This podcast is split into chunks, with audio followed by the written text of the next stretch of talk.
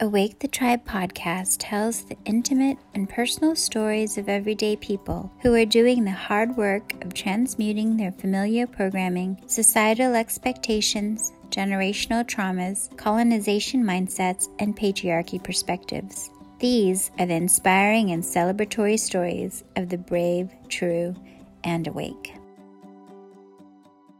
Hi, I'm your host, Rhoda Todorin. I started this podcast with the intention to tell stories of just everyday people that I meet, people that I know, people that I admire for simply being who they are, people that have done the work, the hard, deep, dark, treacherous work on oneself to become self-actualized. I believe through telling these stories, we get to celebrate the victories along the way and also get to see a glimpse of ourselves in these stories. I think it's important to connect to each other in this way, to celebrate each other in this way, and to hopefully help other people that have gone through similar journeys or are going through their own similar struggles, and to pull back the lens and see the bigger picture. For the first episode, I thought I would do something that I really didn't want to do, which is to tell my own intimate and personal story. It's much easier for me to focus on other people, but for this one, I thought it would be important to get a background. But before we get to that, I'm going to put it off as long as I can. Let's go into some context. What is being awake and what is the awakening process? To me, the awakening process is the same as self-actualization. It's a point where you've connected to a deeper you, which is connected to everything. You realize you're not your body, thoughts, or beliefs. Some people reach this state through uncovering some of the truths of our current world and how it came to be historically. They also then realize that they are not who they think they are. Some people go through a personal loss or extreme change so great that their world crumbles and they find themselves having to rebuild their worldview. However one came to be at this new state, it is the same place that they get to, which has been described for eons throughout history as the void or the vortex, the nameless state. However you name it, it is a state of feeling oneness, feeling unity consciousness. And being awake, I believe, is being aware of and taking 100% responsibility for your experience and perception of the world. Now, this doesn't mean that you don't hold other people accountable for causing harm to you, other beings, or even Mother Earth. It just means that you understand that you are a powerful divine force in the world who has the absolute right and responsibility to co-create the world that you live in. Now, with that said, I suppose I shall not push this on any further and get into the nitty-gritty of who I am and my personal story. I am currently a breathwork facilitator. I also practice Reiki. I do one-on-one and group workshops. I also am an artist and a mother. That's me in a nutshell. How I arrived to these aspects of my life was a very difficult process. I suppose I should start with my childhood background. My childhood trauma basically stemmed from having caretakers who were not available to me emotionally. I was cared for physically, but I didn't have one adult to hold on to as a constant. My father was an addict. He was addicted to gambling and the lifestyle around that with the drinking and extramarital affairs. My mother was very much a victim of that. She didn't feel like she had any agency to cause change in her life. So those were my role models growing up. In addition, I was sexualized by the people around me. There was an instance when I was maybe 4 or 5, and I was walking through our garage area, and there were a group of men there. I don't know who they were hired for, but they were hired help.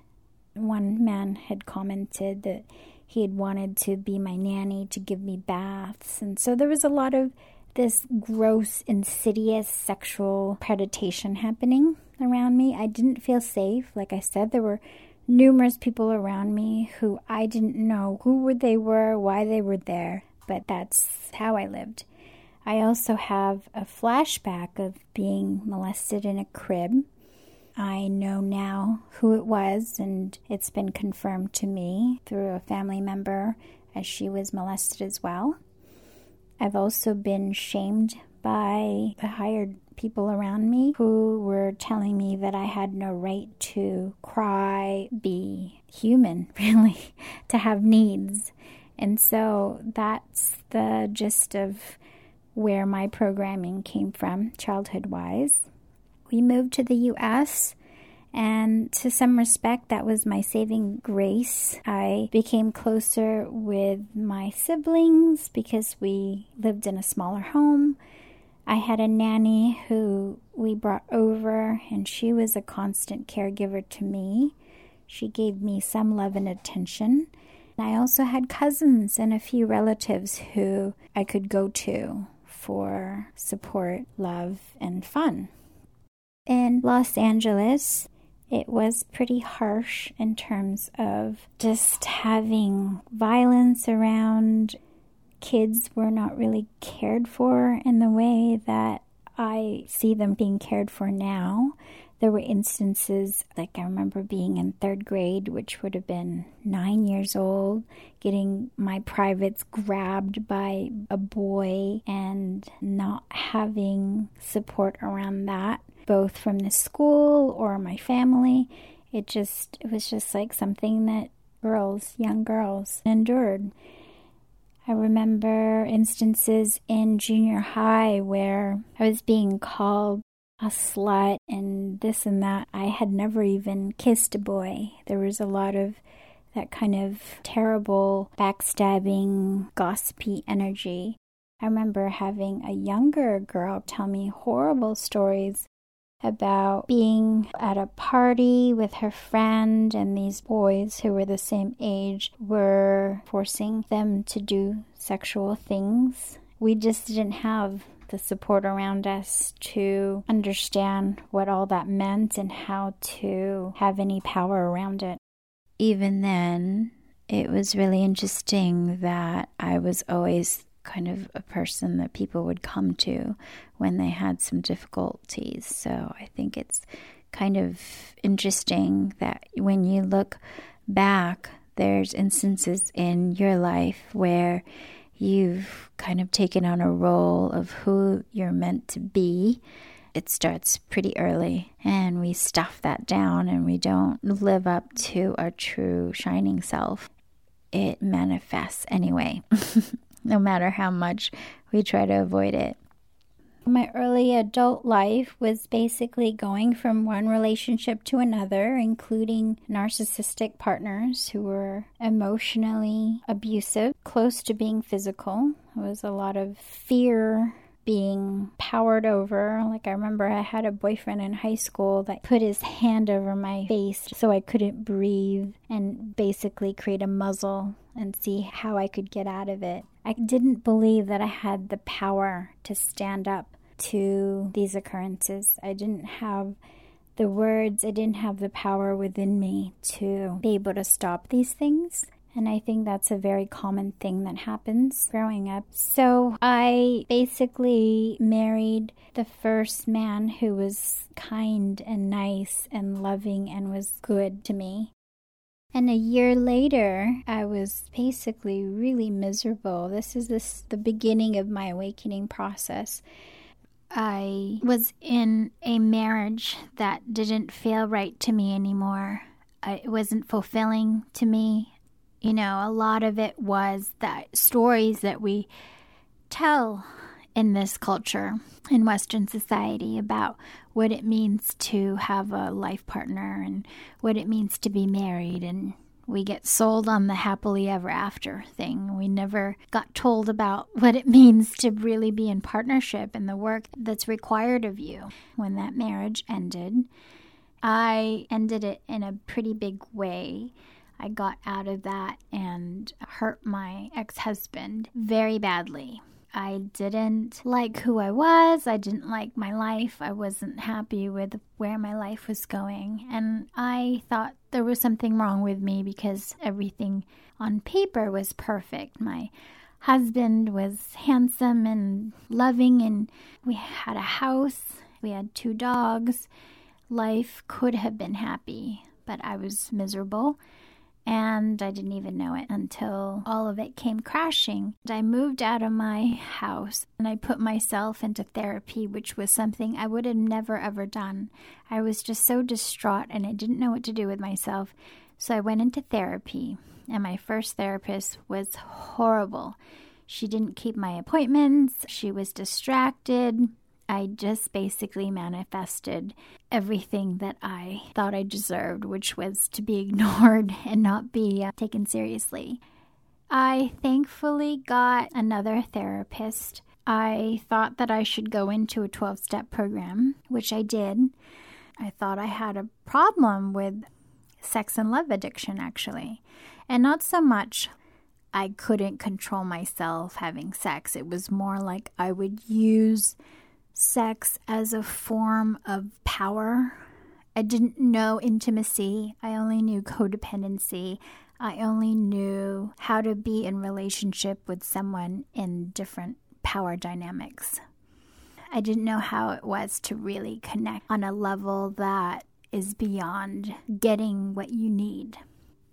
It was an interesting time for me because having my life crumble away in that way, where I was allowed time and space to really look within, it gave me introspection so that I could go deeper and figure out who I actually wanted to be. I was going through the motions of living the life that I thought I should live according to my culture, according to Western society.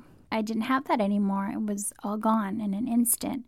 And so I was able to start from nothing.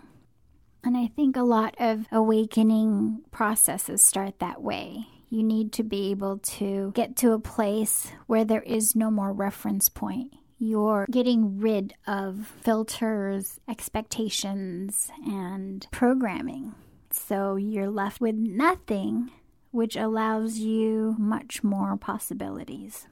After a while of going through therapy, getting my life together, I was still pretty much depressed.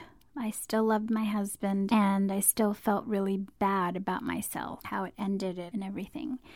So I was suicidal, to be honest with you. I had disclosed that to my therapist, and she wanted me to get onto some medication, which I did. I got on Lexapro, which I took for about 6 months. It was a very low dose. For me, it actually worked. I ended up reframing this idea of going to kill myself in Italy, and it ended up being a plan, an actual plan to travel the world. If I was going to go to Italy, I may as well go to Paris and all the other places that I've always wanted to go to. Which is funny because as a little girl, that is exactly what I had dreamed of. I would just watch these planes fly overhead when I lived near the Los Angeles airport. I always dreamed of having these adventures in faraway places, and that's all I ever wanted. Looking back on it now, I could see that I actually manifested that to happen. It's funny how when you look back on your journey, things make more sense than when you're in it. And so that's why I wanted to tell these awakening stories, because wherever you are in the process, there's always a bigger picture. And things always make sense when you pull back, even if it's years later, or if you're just doing it in the moment and doing it from a higher perspective. Things always make sense when you have that bigger picture. So back to my story. I ended up traveling the world on my own, put on my backpack, traveled across Europe. My ex-husband at the time was actually supposed to meet me. We were kind of trying to repair things. He was supposed to meet me in Amsterdam. I got a call from him the day before he was supposed to meet me, saying that he wasn't going to because his grandmother had died.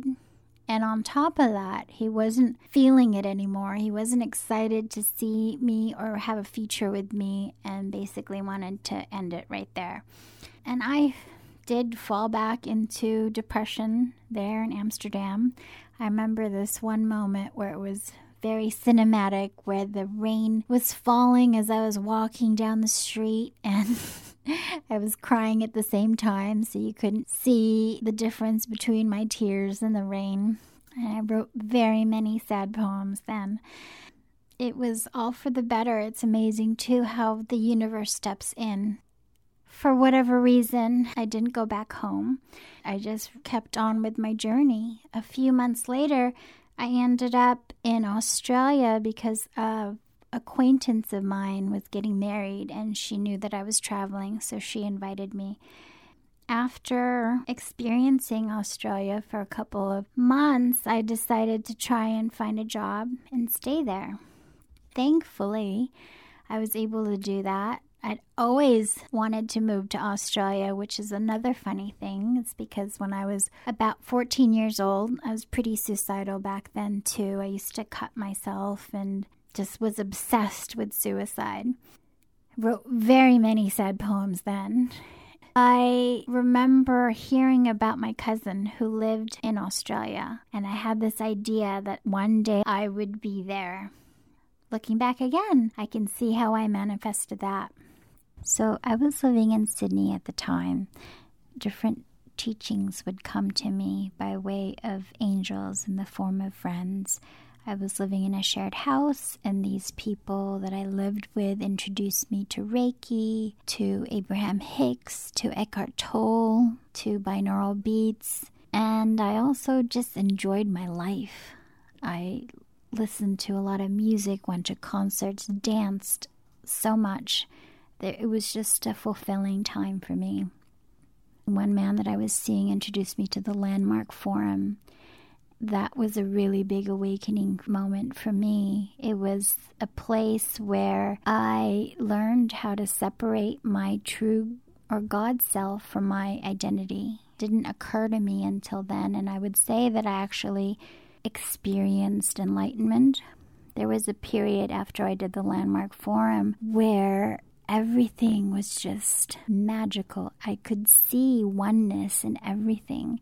I would look at a dog and I could put my attention to that dog and I could feel his or her happiness. I would concentrate on a bird that was flying nearby and I could feel freedom. Like I could feel the wind beneath. It was a really amazing time. I would also just be on the bus and concentrate my energies on a person that was nearby, and I could feel their sadness. I really understood unity consciousness at that point. I could put myself into these different beings and these situations and could feel oneness.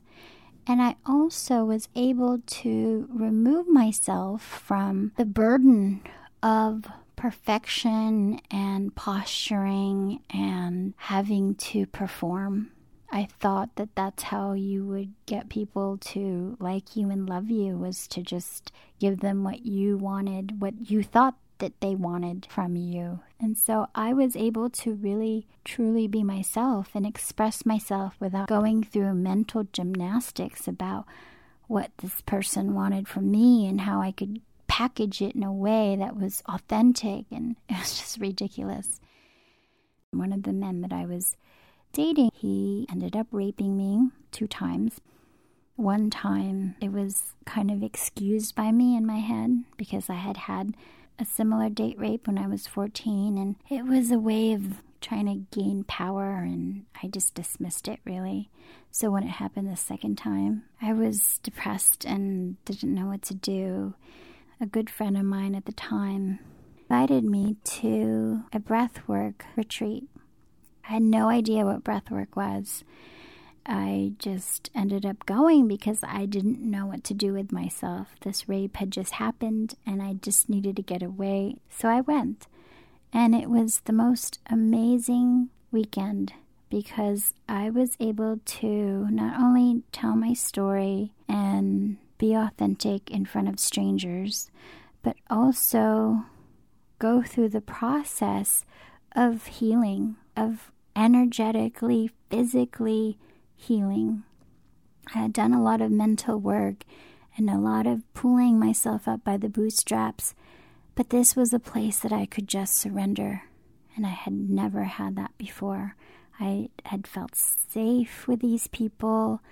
I was welcomed and loved, and it was just an amazing experience, and it was so profound to me that I wanted to keep doing it. My teacher had invited me to a year-long process to become a facilitator, but for me, I was just doing it just to heal myself, and I did. I dove deep into the depths of my shadows.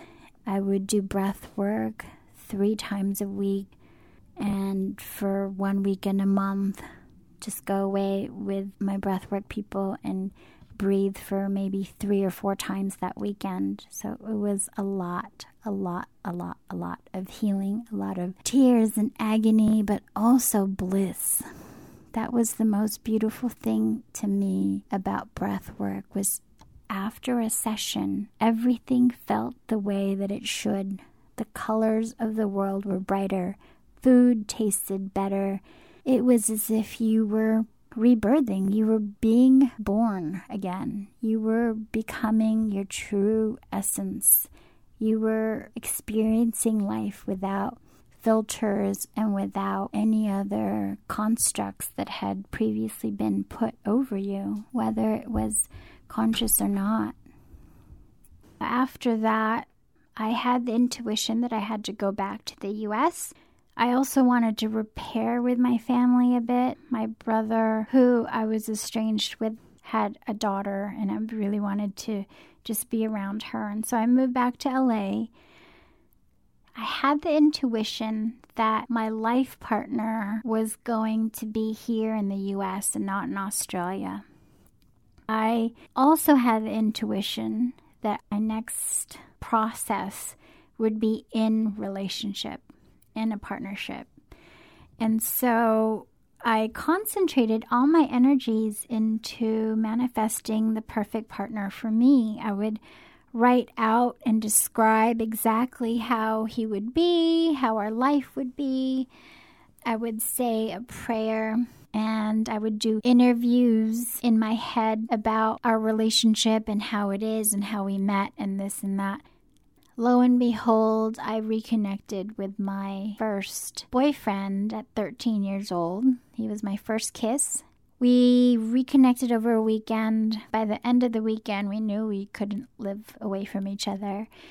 It took another couple months because I flew to Southeast Asia for my nonprofit, which is a whole nother story.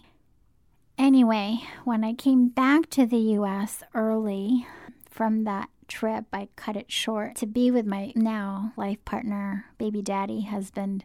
He was supposed to move to Ohio and invited me to go with him, and so I did. And that's why I cut the trip short. Anyway, we drove across the U.S. together, got to Ohio, got engaged within that year, really, really wanted a baby, and it was like a definite conscious thing. We both would write new moon intentions, and the 1 month that we had written our intention together, we both wrote that we wanted to manifest a baby. That's when I got pregnant. It's been growth after growth after growth ever since then. My husband and I have been through the toughest things. He didn't grow up with an ideal childhood as well. So we've had to really uphold not only our love, but uphold our vision for each other. I've definitely grown the most being in this relationship. It's challenged me the most, but also has supported me the most. And it's been such a rich soil for me to flourish in. I'm very grateful for it. And of course, my son as well. I call him my little guru because I really feel that parenting is the steepest, but also shortest trip to enlightenment, because you pretty quickly realized as a parent that if you don't work on your healing, you're going to transfer it to your child. And there was no way both my husband and I were going to do that. And we worked our asses off. We still work our asses off to not give that to our child. He's 8 years old now, and he's very happy. We meditate with him. We do like family morning routine. We talk about deep stuff. He's been a real amazing teacher for me. He shows me where I'm adding more programming into my life and not deleting. So he's been a coach for me as well, unknowingly. And that is my background. Thank you so much for joining me. Thank you for listening to my story. If you would like to tell your own story, please connect with me. You can find me at awakethetribe.com or on Instagram at awakethetribe. Thank you.